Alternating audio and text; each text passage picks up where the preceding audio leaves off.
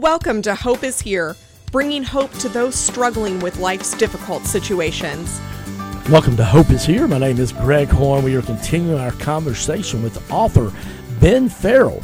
He's written a wonderful new book, Defeating Depression. You can be a victor, not a victim. And yesterday uh, we just heard a little bit about Ben's story how he has struggled off and on with depression in his life. But as a follower of Jesus, he's pressed into his faith and also uh, talked about nutrition and exercise and just uh, uh, little things that kind of add up together and help you get the victory over depression. And uh, if you missed yesterday's program, really want to encourage you to go to our website, hopeisheretoday.org. That's hopeisheretoday.org and catch that 14 minute program. I think you'll really be encouraged by it or share it with somebody that may be struggling with depression right now in this season of life. But Ben, one of the things I love about your book is uh, one, you you share from your personal story, so you have lived through it and continue to just to acknowledge that sometimes it just happens in different seasons of life. But you look you gave a chapter one on defeating depression on a spiritual level, level another chapter dealing with depression on a psychological level, and then uh, dealing with depression on a physical level. Let's start off with uh, how how can we defeat depression on a spiritual level, please? Oh, I'm glad you opened that door because I'm loaded for bear on that. Actually, Jesus Christ defeated depression.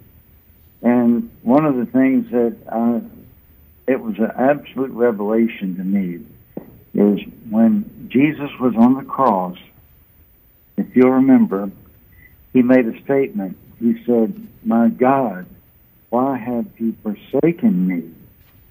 And um, I describe depression in my book, and whenever we talk about it, is an utter hopelessness, a profound insecurity, and a feeling of desperation that stems from a false reality saying everything's coming to a terrible end.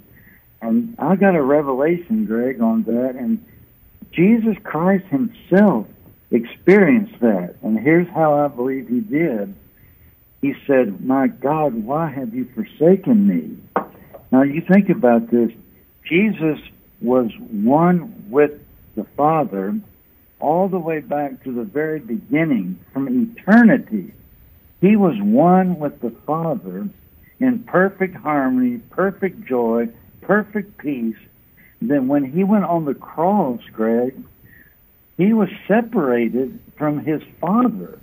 For the first time in eternity, he was separated from his Father because he bore our sins on the cross. And think about how much that must have felt to Jesus. Here he's with Almighty God and one, his only, the Son of Almighty God, and now all of a sudden his Father is gone, separated. And I would say that would be a good description of depression coming over Jesus. But guess what? Like everything else that he bore and faced on that cross, he rose victorious. So thank God that even though he may have felt that utter hopelessness and insecurity and desperation because he was separated from his heavenly Father, thank God the Father raised him up and they were reunited. And there's no depression in Jesus now, that's for sure. Amen. I like that you talked about in this chapter about the power of worship and Psalm 16:11 you listed with this you said you will show me the path of life in your presence is fullness of joy at your right hand are pleasures forevermore and you know you address that depression's not a new phenomenon that uh, you know many Bible characters struggle with depression, and you talked about David, which uh, a lot of people familiar with David, and uh, sh- share a little bit about David and his life.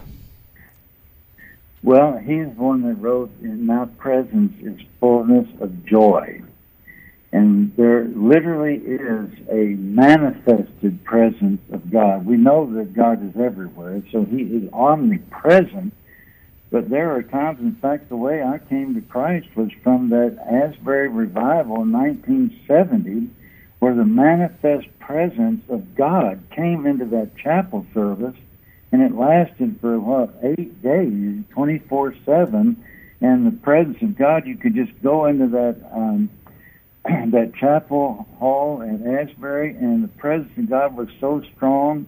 You could just sit for an hour or two, and it just had this amazing peace and joy.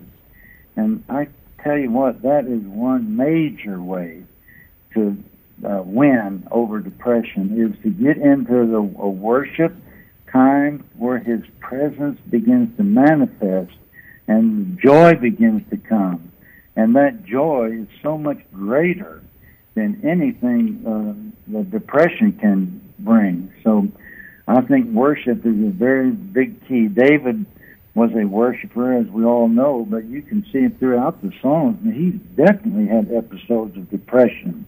You know, he said he filled his whole bed with tears. He said he felt like he was, you know, completely um, alone, and he had some very hard times. But through that, he became a worshiper and experienced the presence of God, and that will set us free.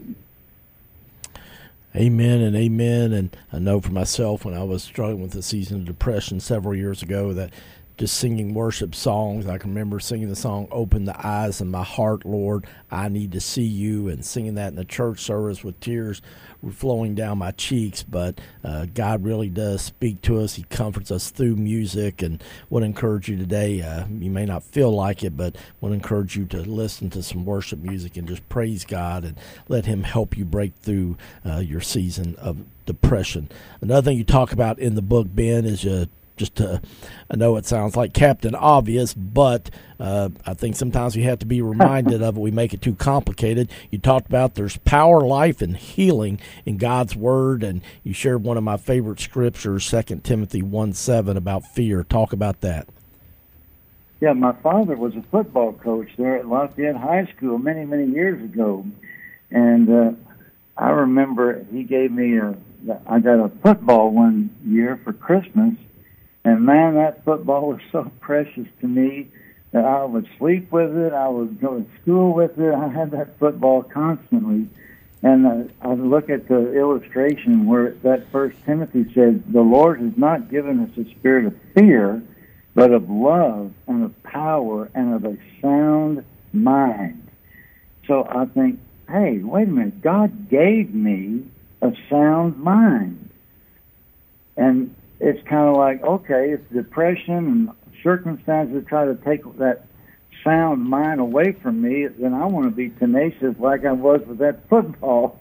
Nobody could, even my two brothers, they couldn't take that football away from me.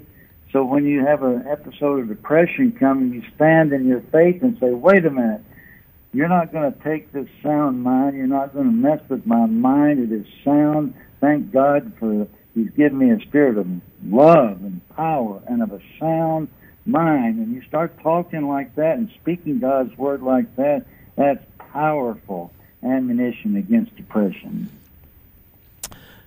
Amen and amen. I found that to be so true in my own life. And you had a startling statistic that you shared on page 25 in your book. You shared about a recent study that said that indicated only 9% of professing Christians read their Bibles every day.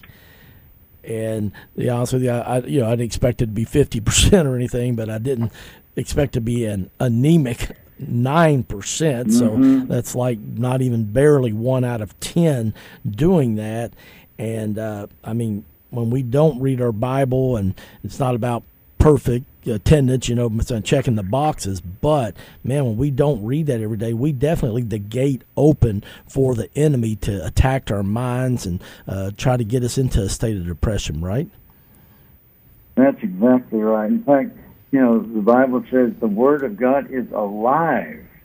And it's sharper than a two-edged sword. It even divides between the soul and the marrow and the flesh the Word of God can literally come in and and knows the Word of God is alive and it knows how to go to the part of your brain and your feelings and your soul and feed it the joy and the peace that it needs. And I talk a lot about meditating the Word in my book. And you know, if you like, I can't tell you how many times I've just sat still started worshiping God and just going over and over again. So the Lord has given me a spirit of power and of love and of a sound mind. I have a sound mind.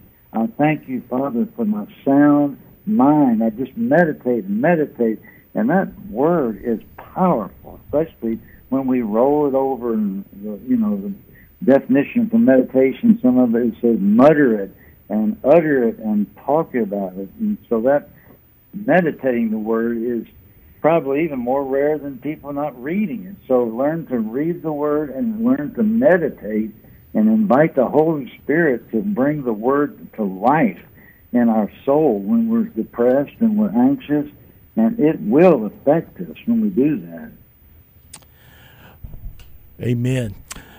If you just tune in, we're talking with Ben Ferell. He's the writer of a wonderful new book called Defeating Depression. You can be a victor, not a victim. So we've talked about the power of worship, the power of God's word, but I also love that you wrote a chapter called Dealing with Depression on a physical level. And uh, just talk a little bit here and uh, uh, a little over two minutes that we have left today. Just talk about how uh, we can deal with depression on a physical level. Some Ben. One of the best things that I did was uh, I used to do a lot of just jogging. You know, I'm not a, a great runner, but exercise releases those endorphins in our brain, and that is a powerful way to overcome any kind of depression. The challenge to that is, is when you're dealing with depression, it's so hard to get up and do something. But if you can gather yourself and get up and start, take a walk, and pray and worship, take a run or do some kind of exercise to get those endorphins in our in our uh, in our body to affect our soul and our feelings, and that really helps. Well, and I think one of the things that I learned in my experience is that, like, I would go to Meijer and uh, be around people and you know I'm not a jogger but I'm a walker and like to kind of power walk yeah. and I would go over you know in these yeah. huge department stores like a Walmart supercenter and walk with that and being around people can help you but you also you know you may say I can't afford a gym membership but you can go walk at one of these big box department stores or go walk outside or go walk inside a mall right exactly that's free Absolutely. Uh, talk a little bit uh, about nutrition too, the importance of that. Well, you know, we're surrounded with so many things that we eat that really are harmful to our mental health.